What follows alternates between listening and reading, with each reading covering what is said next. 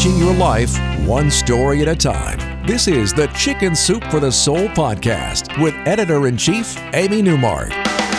Hey, it's Amy Newmark with a little Chicken Soup for the Soul inspiration for you. And today I want to share a couple of stories about those magical beings, dogs. Don't you sometimes wish that everyone could be as pure of heart as a dog, as willing to help, as caring and intuitive? That's why our latest book filled with dog stories is called Chicken Soup for the Soul The Magic of Dogs. And today I'm going to share two stories that just might make you see a dog as your role model. Dogs love having a purpose, some breeds more than others. So a pug's purpose might just be to be a lap dog, since they were basically bred for that. But shepherd's purpose is to herd animals or people, and hunting dogs need to hunt down something, and so on. So Katie Avigliano tells us that her family took German Shepherd puppies and turned them into guide dogs for the Seeing Eye organization. It was fun, but it was also sad because they'd have the puppy for a year and then they would have to hand the dog over to Seeing Eye to start a job. And Katie and her family would go to their former dogs' graduations and see how they came out proud, productive guide dogs. But sometimes a dog failed to make it through training. And that was the case with a dog named Walcott, who was actually a really good guide dog. But the problem was that he had gastrointestinal problems. So he went through all the training before the problem was discovered. So here you had a fully trained guide dog without anyone to guide. So Katie adopted him. And after he'd been with her for a while, his GI problems cleared up but it was too late for him to become a guide dog. So he was a healthy but unemployed working dog looking for his purpose.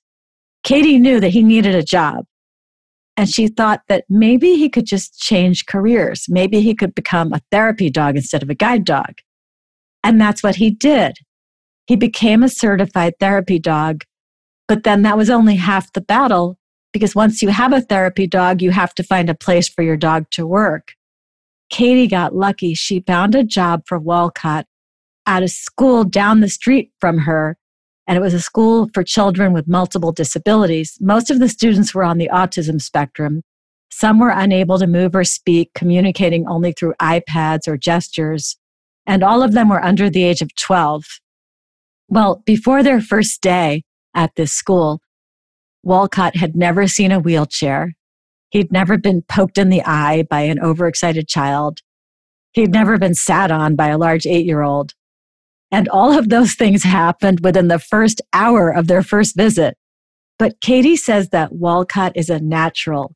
He remains calm. He lets the kids poke and prod him. He never reacts negatively to what might be inappropriate behavior. He licks the students and aides who are having rough days, and everyone loves him at the school and he performed his magic on a little boy named Stephen, a nonverbal eight year old on the autism spectrum. His aide says that Stephen is a different boy with Walcott. This is a kid who normally can't pay attention to anything or stop moving. And yet with Walcott, he stays still and he's gentle and he lets Walcott lick his fingers. He can even communicate when he's with the dog. Katie says that she realizes now that Walcott is every bit the guide dog and working dog that he was intended to be.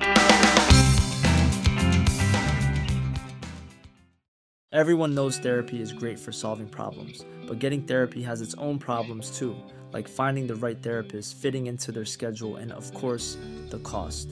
Well, BetterHelp can solve those problems. It's totally online and built around your schedule. It's surprisingly affordable too.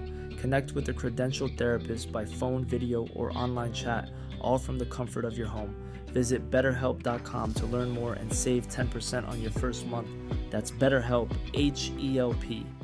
Julie Steelstra shares another story with us about her little tan and white terrier mix, Pippin, who ended up becoming quite the guide dog himself.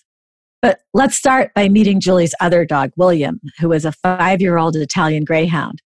So Julie started wondering about William when he started walking into things.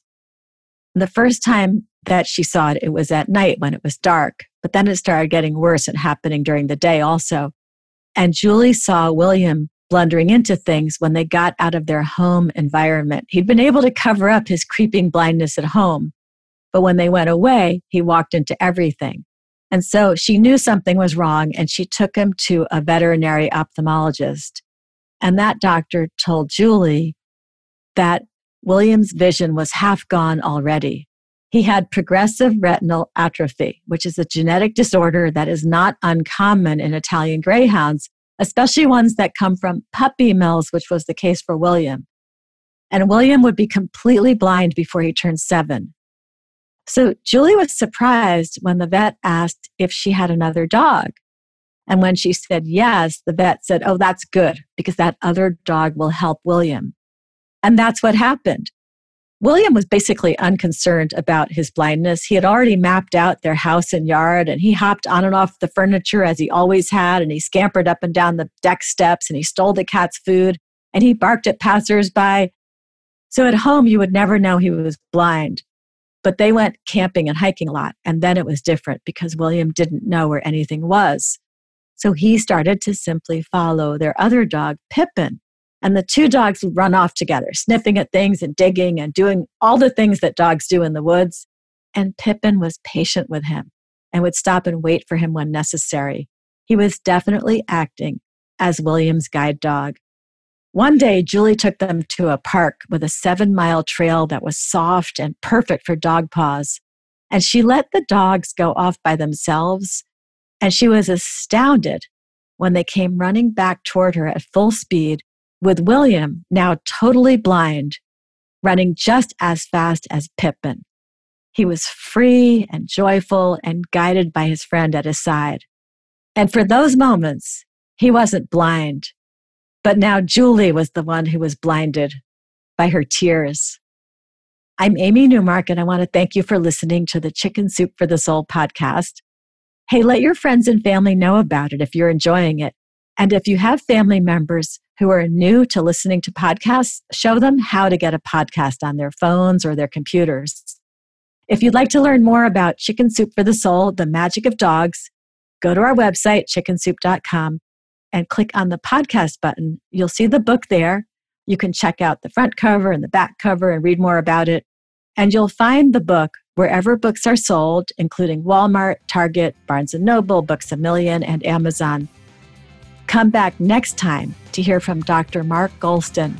He's a psychiatrist who has some great advice and stories to tell about how to recover from psychological trauma. Mark is a well known psychiatrist and author who knows how to explain everything in a way that makes perfect sense to us laymen. And I think you'll pick up something useful from our chat.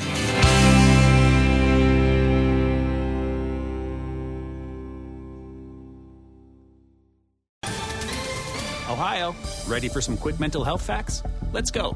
Nearly 2 million Ohioans live with a mental health condition. In the US, more than 50% of people will be diagnosed with a mental illness in their lifetime. Depression is a leading cause of disability worldwide. So, why are some of us still stigmatizing people living with a mental health condition when we know all of this? Let's listen to the facts and beat the stigma. Ohio, challenge what you know about mental health at beatthestigma.org.